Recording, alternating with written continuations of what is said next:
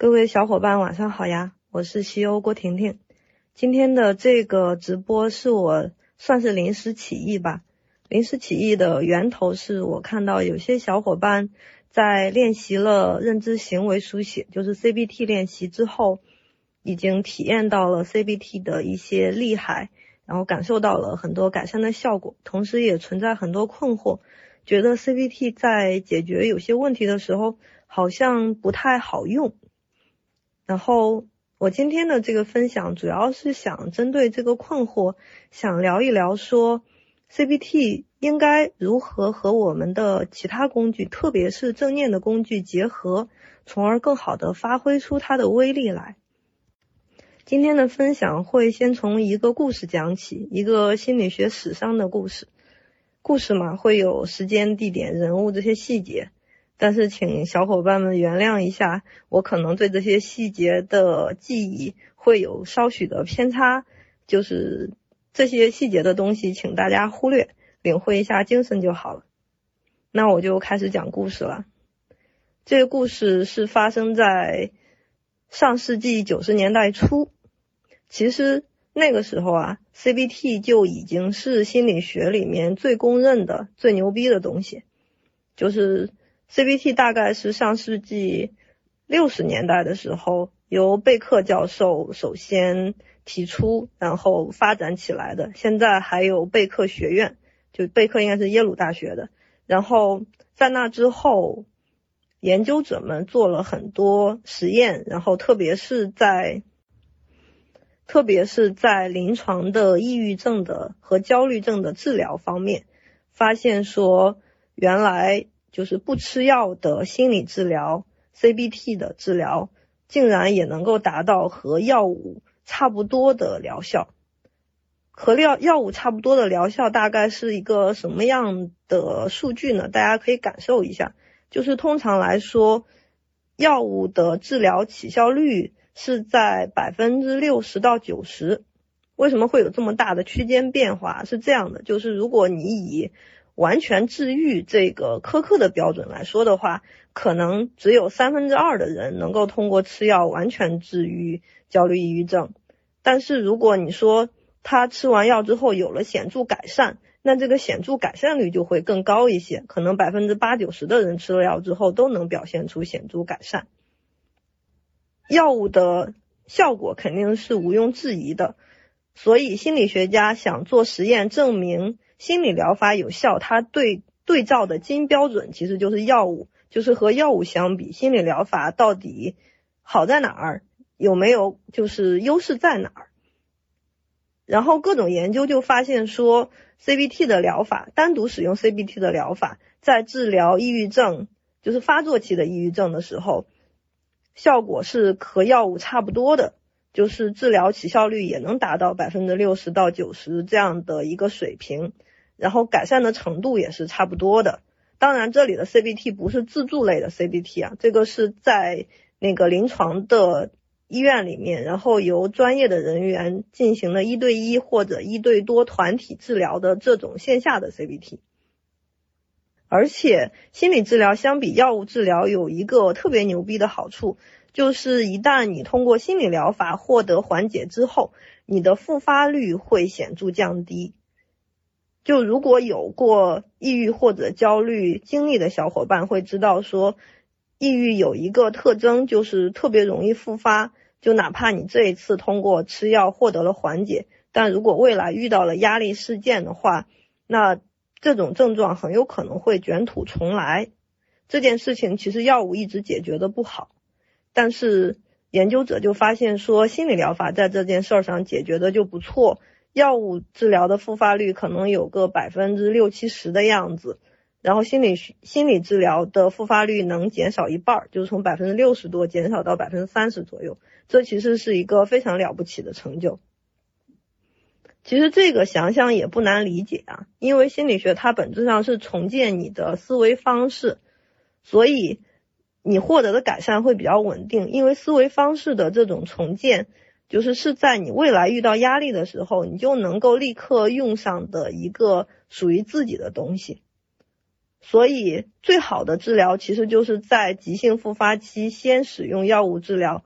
然后稳定住症状，然后再通过心理疗法，然后稳定的去重构一个人的就是认知模式，然后特别是看待压力的方式，看待自己想法，看待自己生活中事情的方式，然后 C B T 在这个方面其实发挥了非常重要的作用，所以这种改善一旦发生了，它的效果会很持久。所以 C B T 当时在当年的心理学圈那真的是牛逼哄哄，当然到现在也是这个样子的，然后大家会把它当作是一个就是首选的心理治疗方案，然后给情绪困扰的人使用。但是厉害的人总是会想到说我还能怎么样做得更好，所以当时就是牛津大学的一些 C B T 的专家们，他们在这些成就面前其实并不满意，而是更多的看到了 C B T 可能存在的一些局限性。这些局限性大家在使用的时候可能也能感受得到。首先就是因为它是一种针对你认知模式的重构嘛，这种重构其实是需要时间的，而且这个过程相对来说也是比较痛苦的，因为它需要你去直面自己的那些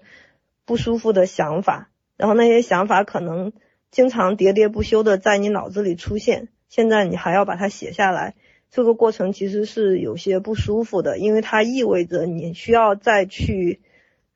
看一下自己的那个伤口，然后只再去触碰自己的那些让自己难受的东西，特别是对一些容易心情不好的小伙伴来说，他的思维其实是有一点那种所谓的穷思竭虑的特征。穷思竭虑有的时候也会翻译成冗思，或者翻译成反刍，就是在发生了一个不好的事情之后会一直想那个事儿，越想越难受。就是这种思考方式容易把一个人拽进更难受的漩涡，这点我们之前也讲过啊，就是你在想他的时候，因为你的想法通常都是比较负面的，而且是一些主题反复的重复，为什比如说为什么我就是搞不定，为什么我就是不能把这件事做好，为什么我就是不能赢得别人的喜欢等等，就是有的时候我们也把它叫做内心的磁带，就是你内心有一些旋律，当生活中遇到了一些事情，这些旋律就会被触发出来，在脑海中喋喋不休的放个没完。然后 C B T 当然是想让你把这些磁带的内容写下来，然后去看到它里面的一些不合理的地方，然后尝试用更理性的方式去替代你的这些想法。但是呢，就是 C B T 它本质上也是一种分析和思考，就是你本来就是一个特别喜欢分析和思考的人，现在就是我们要用一种更良性的分析思考方式去替代你过去的那一种不不是那么合逻辑的，不是那么合理的，不是那么理性的思考方式，但他们本质上都思考，思考就会让人觉得累，让人觉得这个事儿怎么还没完，我为什么还要一遍一遍的搞这些，以及说它可能暗含了我们之前一些习惯的东西，如果你没有办法一下子就变得理性，当然所有人都不可能一下子变得理性，那在这个思考过程中又会添加进去很多新的不合理的东西，就你自己可能不停的分析不停的分析，也很难立刻找到一个理性出来。其实 C B T 的研究者专家对 C B T 的这一个局限性看得也是很清楚，所以他们就会觉得 C B T 的应用的局限性，一方面就是用起来会不舒服，然后特别是对这些爱思考的人来说，可能无形中增加了一些思，就是增加了更多的思考和负担，甚至会在这个过程中出现一些难受的反复。然后另外一个就是说，哪怕你的思考逐渐的接近了理性，然后让自己的思考很符合逻辑，很合理，但生活中就是会遇到很多真实的挑战，然后这些东西是我们没有办法去否认的，无论一个多么理性的人，他都没有办法在一些非常非常难受和糟糕的事情中看出什么特别积极的东西来，这个也是不可否认的。另外还有一个在当时来说非常现实的事情，就是一旦一个人的 C B T 治疗结束了之后，其实日常生活中还是需要有一些维持性的东西，而且这些维持性的东西最好是比较经济的，然后比较好操作的。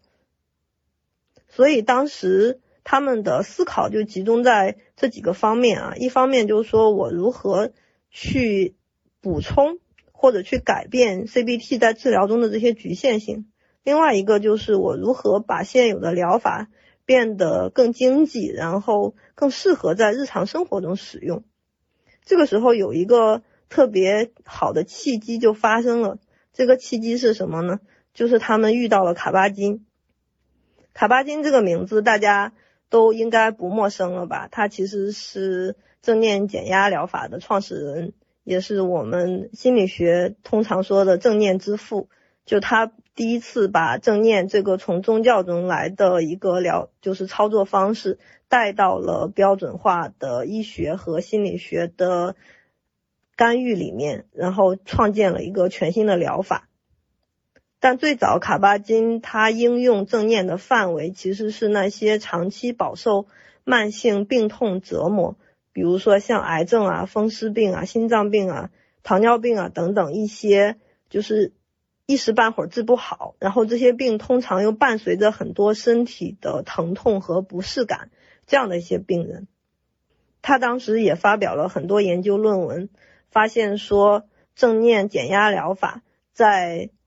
提升这些慢性病痛的人的生活质量方面，特别是改善他们由此引发的一些焦虑啊、抑郁啊等等情绪方面，其实是效果很好的。然后他们经常去召开一些学术类的会议嘛，所以他们就很有机会 C B T 的大神们和那个正念的学者们就在这样的大会上相遇了。这个时候 C B T 的人算是第一次，就研究 C B T 的人算是第一次认识了正念。然后正念的东西一开始他们没有特别当回事儿，会觉得这个东西悬了吧唧的，这种感觉其实和我们现在就是大家把这件事儿介绍出去，那大家的感觉其实是一模一样的。就无论是他的出身也好啊，这个名字也好啊，包括练习的方式也好啊，都很难让人第一时间对他产生好感，就会心里打一个问号，说这种宗教式的修行到底有没有用呢？然后他们看了之后其实也没有啥感觉，然后也不是很就是对这个事儿也没有特别的感觉，但是又觉得说既然他在就是研究上已经取得了这么大成果，那不妨去了解一下。所以他们就约卡巴金见面，是在卡巴金他们自己的那个研究中心，就正念减压中心见面了。然后他们因为看不太懂嘛，所以就亲身去体验这个东西。然后在这个体验的过程中，他们才真正的感受到了一点不一样。所以现在我们也经常说说正念其实没别的，就是如果想把正念介绍给别人的话也没别的，你就是去听录音，去自己练，就是那些道理啊、原理啊讲的再多，它也代替不了练习。 C B T 的专家们当时也是这个样子的，所以后来他们就是给到其他人练习正念的第一条建议，就是所有的带领者、所有的专家，你要想知道正念到底是怎么回事，你一定要亲自去练习，一定要有正念练习的经验，并且你要坚持正念练习，这样你才能够真正搞清楚正念能带给你什么。所以他们就在自己的练习中逐渐的认识了正念，并且发现说正念在处理情绪问题上其实和 C B T 有一个非常相通的地方，就是他们都是在认知的层面去处理，就是要去看到自己的想法，看到自己的情绪。只不过说 C B T 看到他们之后处理的方式是去调整里面不合逻辑的部分、非理性的部分，而正念采取的态度是看到他们，不判断、不反应。正念带来的这种全新的态度就让 C B T 的研究者们非常的兴奋，因为他们意识到这可能就是 C B T 正在寻找的那些能够补充 C B T 不足的，他们正在缺乏的东西。他们缺乏的到底是什么？证监为什么能够补充这些缺乏呢？我根据我自己的理解啊，总结了这么几点。第一点就是证件的练习它是可以培育耐心的，然后这个耐心是非常重要的，让改变能够发生的一个土壤。因为 C B T 的这种对非理性想法的挑战，它是在一次次我们发生事情的时候一次次的去挑战，然后不一定每次挑战都能成功，然后有的时候甚至我们可能还会倒退，我们还会被自己的那些非理性的东西重新卷入其中。而正念练习培养的这种可以让人变得更耐心，特别是能够在问题没有成功的时候，或者说变化还没有发生的时候愿意等待的这种态度，这种态度其实能够让人去接受，更接受说变化是不不是一朝一夕的事情，我们需要抱着耐心，我们是可以接受反复的。正念里面一直非常强调的就是耐心，这是它可以补充的第一点，因为一个人想要获得理性也不是那么容易的事情。那我们在 C B T 练习的时候，给大家其实每天都提供了一个三分钟呼吸空间的一个情绪小锦囊，那个情绪小锦囊就是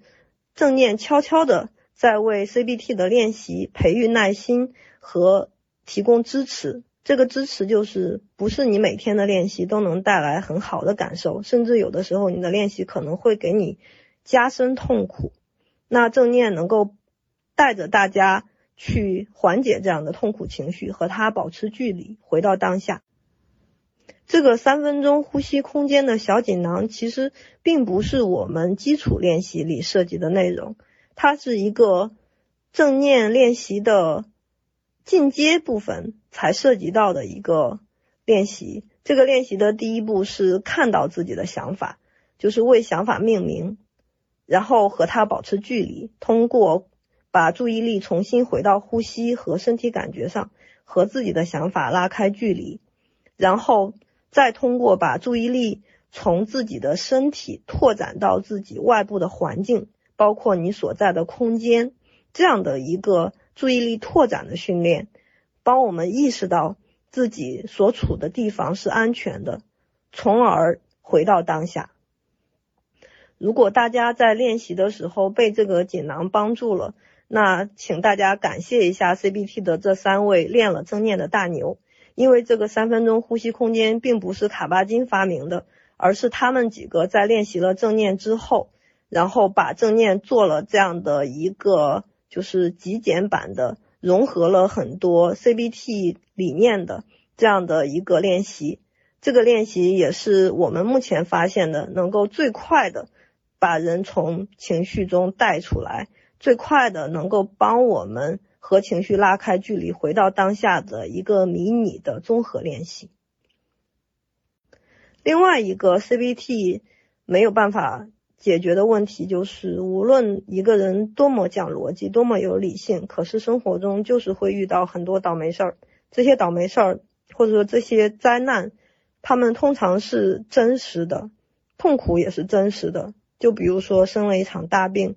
就比如说亲人突然离开，就比如说自己遇到了一些伤害、挫折等等，这些东西我们发现我们无论怎么样去做认知上的调整，我们只能看到事情真实的真相，而这个真相是略残酷的、痛苦的，是我们没有办法去就是美化和用幻想去替代它的。那这个时候正念其实给我们提提供了一个新的路径，就是即使这个事情或者这个世界是这般的残酷和痛苦，我依然可以带着这些痛苦，我依然可以和他们和平共处，并且我依然可以正常的生活，我甚至依然可以发挥出我自己本来应该有的能力和潜能。所以正念是一个穿越真正的苦难的，就是一个非常有用的，我觉得它是一个非常有用的，不只是工具了，它是我们的一个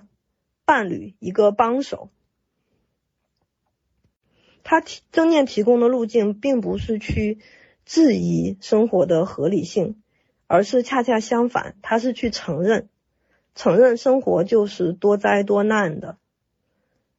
然后面对这些多灾多难，我们是可以终止对它的反思，终止对它的穷思竭虑，终止对它的追问，终止对它的不满，我们是可以不反应的。当我们可以不反应的时候，我们就为自己节省出来很多力量，而这些力量能够让我们去做我们本来可以做的那些事情，我们不再跟生活对抗。最后一个正念可以帮助到 C B T 的部分，就是正念的练习本质上它也是一种认知训练，或者说是一种头脑健身。这个可能大家也非常有体会啊，就我们通过一次次的去拉回呼吸，一次次的去感受自己的身体，一次次的去调动自己的注意力，一次次的去觉察我们自己的想法、情绪、感受，包括周围的环境，我们本质上是在不断的提升自己的注意力的品质。注意力的品质包括了专注的能力，也包括了注意力随意转移的能力，也包括了让注意力变得更宽广和更稳定这些能力等等。同时，正念的练习它从某种程度上它从某种程度上也在锻炼我们的执行能力、控制能力等等，这些就是理性的土壤吧。我认为就这些能力它其实就是我们的前额叶皮层为了发挥理性，为了去处理问题的一些非常基础的能力。正念对这些问对这些能力的锻炼就是越持久，那我们的这些能力就会越强大，所以它提供的其实是一种非常基础的就头脑的品质锻炼，就认知，特别是认知相关的品质锻炼。如果一个人想做一个理性的人，想做一个有逻辑的清醒的人，那这种锻炼是能够很有效的帮助到的。虽然你可能一下子不能够领会它的好处，但是日积月累它才能够帮到你。这是我自己的一个总结，当然这也是当时 C B T 的学者们在遇到了正念之后非常惊喜的一些发现。他就发现说，如果把正念和 C B T 结合的话，他们将会拥有一个更强大的升级版的应对情绪困难的，而且技能更全面的这样的一个技术。所以这些 C B T 的研究者们最后就成了认知就正念认知疗法叫 M B C T 这样的一个疗法的创始人。我刚刚讲的这些其实也是 M B C T 诞生的一个原因，这个原因就是C B T 的学者遇到了正念，并且有了自己的一些思考，这些思考基于了自己对 C B T 的局限性的认知，也基于自己正念练习的一些经验，这样一个全新的武器就诞生了 M B C T。 在大概两千年左右的时候，他们发表了一篇论文，这篇论文讲了 M B C T 的一个非常核心的效果，就是它是一个预防抑郁复发的一个非常重要的工具，它能够把抑郁的复发率降低到一半。同时 M B C T 相比于 C B T 来说是一个更好执行的工具，这个也是他们非常满意的部分，就是它的操作会更加的标准化。特别是正念的部分，大家都知道正念最好的一点就是你可以自己在家练习，你可以用一个非常标准化的形式去练习。所以 M B C T 它的特点就是它结合了正念练习的技术和 C B T 的技术。其实这也是我们整个 E B P 的体系里面，在处理情绪问题的时候，我们坚持要把正念和书写结合起来的一个最重要的原因，就是他们有各自的擅长，有各自的好处，但是他们可能只如果只练其中一个的话，没有办法发挥出全部的力量来。在以前啊，传统的 M B C T 的练习是八周的形式，这个其实也是延延续了卡巴金老师设置的正念减压练习的八周练习。在这八周里面，每周就是带领者会和练习者见一次面，见面的时长大概是两个小时，然后在这个见面的过程中会教给大家一些基础的技术知识，然后去讨论练习中遇到的问题。然后除了这两个小时，剩下的时间其实全部都是留给练习者自己的，就他们每天的家庭作业就是去做大概四十分钟左右的正念和书写练习。然后这个练习是每天都有，一直持续八周这个样子。那这样的练习的大概包括哪些内容呢？就现在如果你已经练了正念基础，练了 C B T 之外，你大概练了其中 百分之七十 左右的内容吧，然后还有一部分内容其实是在正念进阶里的，那一部分内容就是直接用正念的方式去观察自己的情绪，观察自己的想法，然后直接用正念的方式和他们共处。这个能力其实非常重要，就是我们在生活中没有办法随时的暂停下来进入呼吸模式，我们没有办法随时给自己建立一个安全的港湾，我们总要去直面那那些东西，我们要想要用正念的方式去处理它们，那我们需要去在正念中看到它们。但这个练习它是有一些技术要求的，就是它需要你的注意力足够稳定，就是你在正念的呼吸和扫描练习中已经做得足够熟练，然后你的注意力是可以随时回到呼吸上来的，就你有一个稳定的锚，那这样你才能够放开自己在正念中的就是纯粹的对呼吸的觉察，把自己的注意力更打开，去觉察周围的环境，然后去觉察你自己的头脑，去觉察自己身体的一些更难受的一些不适的感受，这些都是在正念进阶练习中会涉及到的东西。我们之所以把这些内容安排在了正念进阶里面，是因为这些练习它在 M B C T 里面也是比较靠后的部分，它需要先用呼吸和扫描去打下基础，才能收到比较好的效果。所以如果想要获得一个全面的综合的处理情绪困扰的武器的话，那就是正念基础加正念进阶再加 C B T。 其实积极心理学也是这里面的一个很重要的工具，就是在 M B C T 里面它有一部分是去记录每天的积极事件，然后去记录这里面的自己的感受啊想法，这其实是积极心理学的东西。所以 M B C T 它其实也是一个万花筒，它是基于这些学者们对所有的心理学工具的理解，然后把它们糅合在一起，然后做的这样的一个八周的设置。其实之前 M B C T 的培训还蛮贵的，然后国内也不太容易找到特别正宗的这种 M B C T 练习，因为就是这个东西它本身它诞生的就比较晚嘛，再加上国内本来就是从事这一方面研究的学者也比较少，所以大概在市面上一个 M B C T 练习八周练习的价格应该是在五六千块左右，一个比较合格的。这也是之前那个我跟思思老师做调研发现的，而且这种练习它是没有办法复训的，就是你八周是这个价格，如果你想再来一次八周的话，你还要再交这个价格。另外一个它的问题就是它花的时间实在是太长了，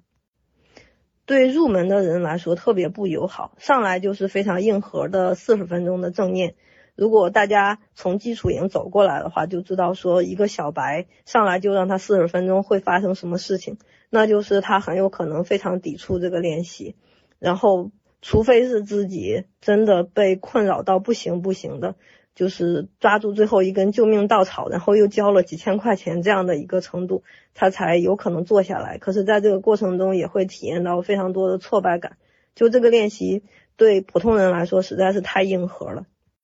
所以我们其实就做了一个拆分，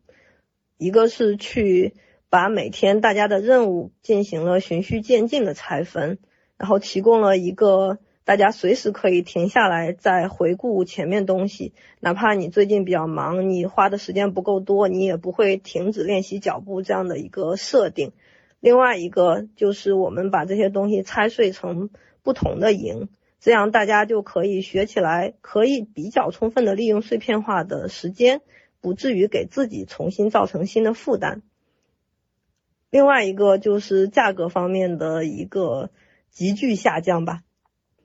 就我们算了一笔账，就是把所有的我们的营全部买下来，然后在未来的几年内持续的持续复训，然后需要的花费大概也就是两千块钱左右这样的一个价格，就相当于是两千块钱给自己买买齐了所有的这样的情绪练习工具箱，并且可以每天随时的去使用它的一个价格。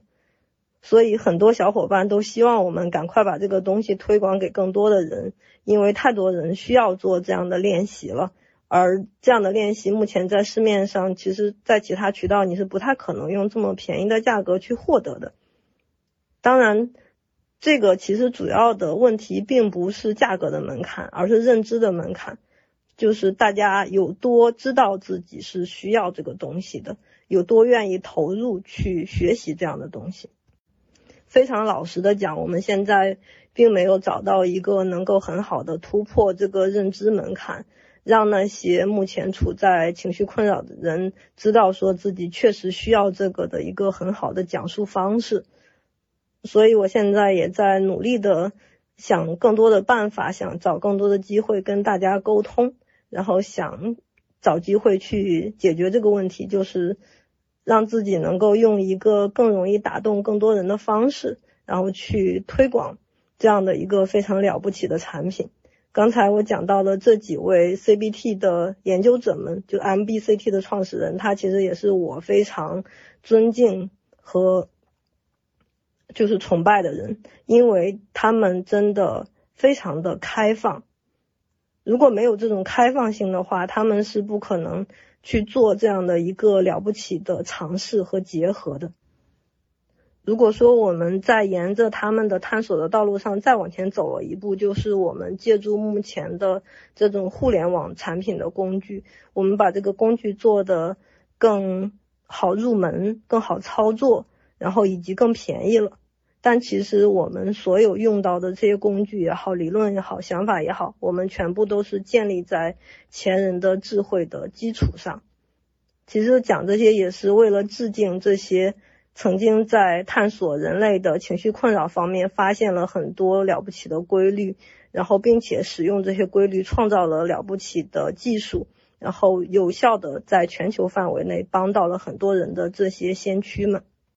然后给到现在正在练习 C B T， 觉得已经有一些收获，但是又觉得好像还需要更多东西的小伙伴们，我的建议就是大家如果现在已经具备了正念进阶练习的资格的话，一定要记得把最后的这一片拼图给拼完整，把它拼完整了才是一个完整的 M B C T 系统，一个能够全面的处理各种各样的情绪问题的一个工具箱。我觉得在这个工具箱里面 C B T 带给我们的更多的是理性，而正念带给我们的其实是两个方面，它是一种外柔内刚的东西。一方面它让我们对待自己，对待生活更温柔，更懂得接纳和包容。另一方面其实它是内刚的，它需要我们有很多勇气去承认，去承认不幸的事情就是会发生，有很多勇气去直面，去直接看到那些让自己难过的东西，去看清楚他们真实的面目，并且不害怕他们。所以正念它其实是一种非常外柔内刚的工具，同时它也给我们提供了一个既是一个态度的土壤，也是一个认知能力的土壤。这个土壤能够让我们的理性获得更好的培育和生长。现在市面上冥想类的 A P P 是很多的，然后有一些也涉及到了正念的技术，但这些技术几乎全部集中在基础类的练习上，就是偏呼吸啊、扫描啊这些类的，几乎没有后面的那些更进阶的技术的练习。所以我们在研发正念进阶营的时候，其实也是遇到了还蛮多挑战的，就是这些在通常是在线下进行的，相对来说难度比较大的一些技术，我们怎么把它做成一个标准化的、大家都能够使用的这样的一个产品。这个过程对我、对思思老师都提出了挑战，同时这个过程，就这个研发过程也 involve 了很多已经练过正念的小伙伴，他跟我们一起参加了内测，然后跟我们一起去反馈这些录音里面怎么样能够让大家听懂，怎么样能够好操作，怎么样可能有更好的。然后今天我看到了正念进阶的一些数据，他们现在刚刚应该刚刚完事儿结营，然后那些数据让我挺感慨的，就是我们会有常规的一个前后测的测量嘛，就测量大家的焦虑抑郁水平啊，然后测量大家的正念特质能力啊等等。然后我们就发现啊，在正念进阶练习中，这些测量似乎变得没有什么意义了，因为大家的焦虑、抑郁、压力的水平已经足够低，低到不太有症状的程度，而正念的特质水平又足够高，高到到了人群中超过 百分之九十 以上的程度。那在这个情况下，我们现在使用的传统的量表就不足以去记录这样的变化。听起来好像有点凡尔赛了之前之前确实有一个特别好笑的那个正念凡学的小漫画，然后也是一个进阶营的小伙伴他们的一个对话被另外一个小伙伴观察到，然后给记录下来的，就说哎，正念真的很可怕，你在生活中遇到了各种各样的压力，而你居然可以没有什么事情，居然还可以正常的生活，居然没有办法被他带入进去，就是想 lost 一下都不行。正念的这种烦恼是普通人无法体验到的。然后我看了以后就觉得非常好笑，就是练正念练出了凡学，就是确实这是正念就是想要传达的最核心的东西，就是在生活中哪怕你遇到了再难受的事情，其实你确实是可以正常生活的。这些主要是说给 C B T 书写营还没有练过正念进阶的小伙伴听的，就是现在如果你觉得遇到了瓶颈或者遇到了难受的事情，你还你还有另外一个工具，一定不要忘了使用它。然后另外一个就是对所有的这些练习来说，最好的态度就是穿插着进行。比如说你这一段时间已经连续写了两期的 C B T， 那在书写方面也不妨做一下转换，然后去写一写积极心理学，因为我们需要同时去训练我们的趋近系统和回避系统，就是积极情绪的培育和消极情绪的应对，这两这两个路径其实是互相独立的，我们不能只做其中一件事而忽略掉另外一件事情。然后在培育我们的这两个系统的时候，正念所提供的这种温柔的支持、包容和直面他们的勇气，都是我们始终需要记得的一个非常重要的工具。就是这也是为什么我强烈的建议大家去体验正念进阶的技术，以及强烈的建议大家一定要在书写练习的过程中搭配正念同时使用的原因。因为只有同时使用，你才能够用不同的方式去培育自己的能力。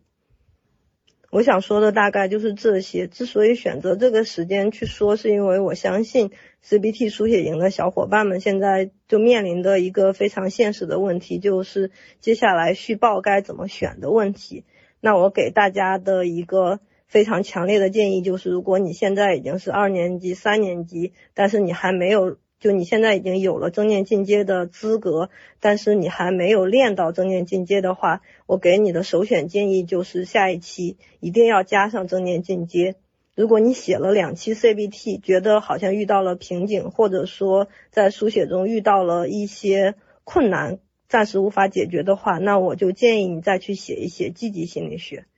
这是我给大家提出的建议。当然如果你现在只写了一期 C B T， 觉得还有点懵，还没有入门的话，那下期继续练 C B T 书写也是可以的。大概就是这些啦。就希望大家能够保持这个习惯，这个故事也希望能够给到大家一些信心，就是大家的坚持都是值得的，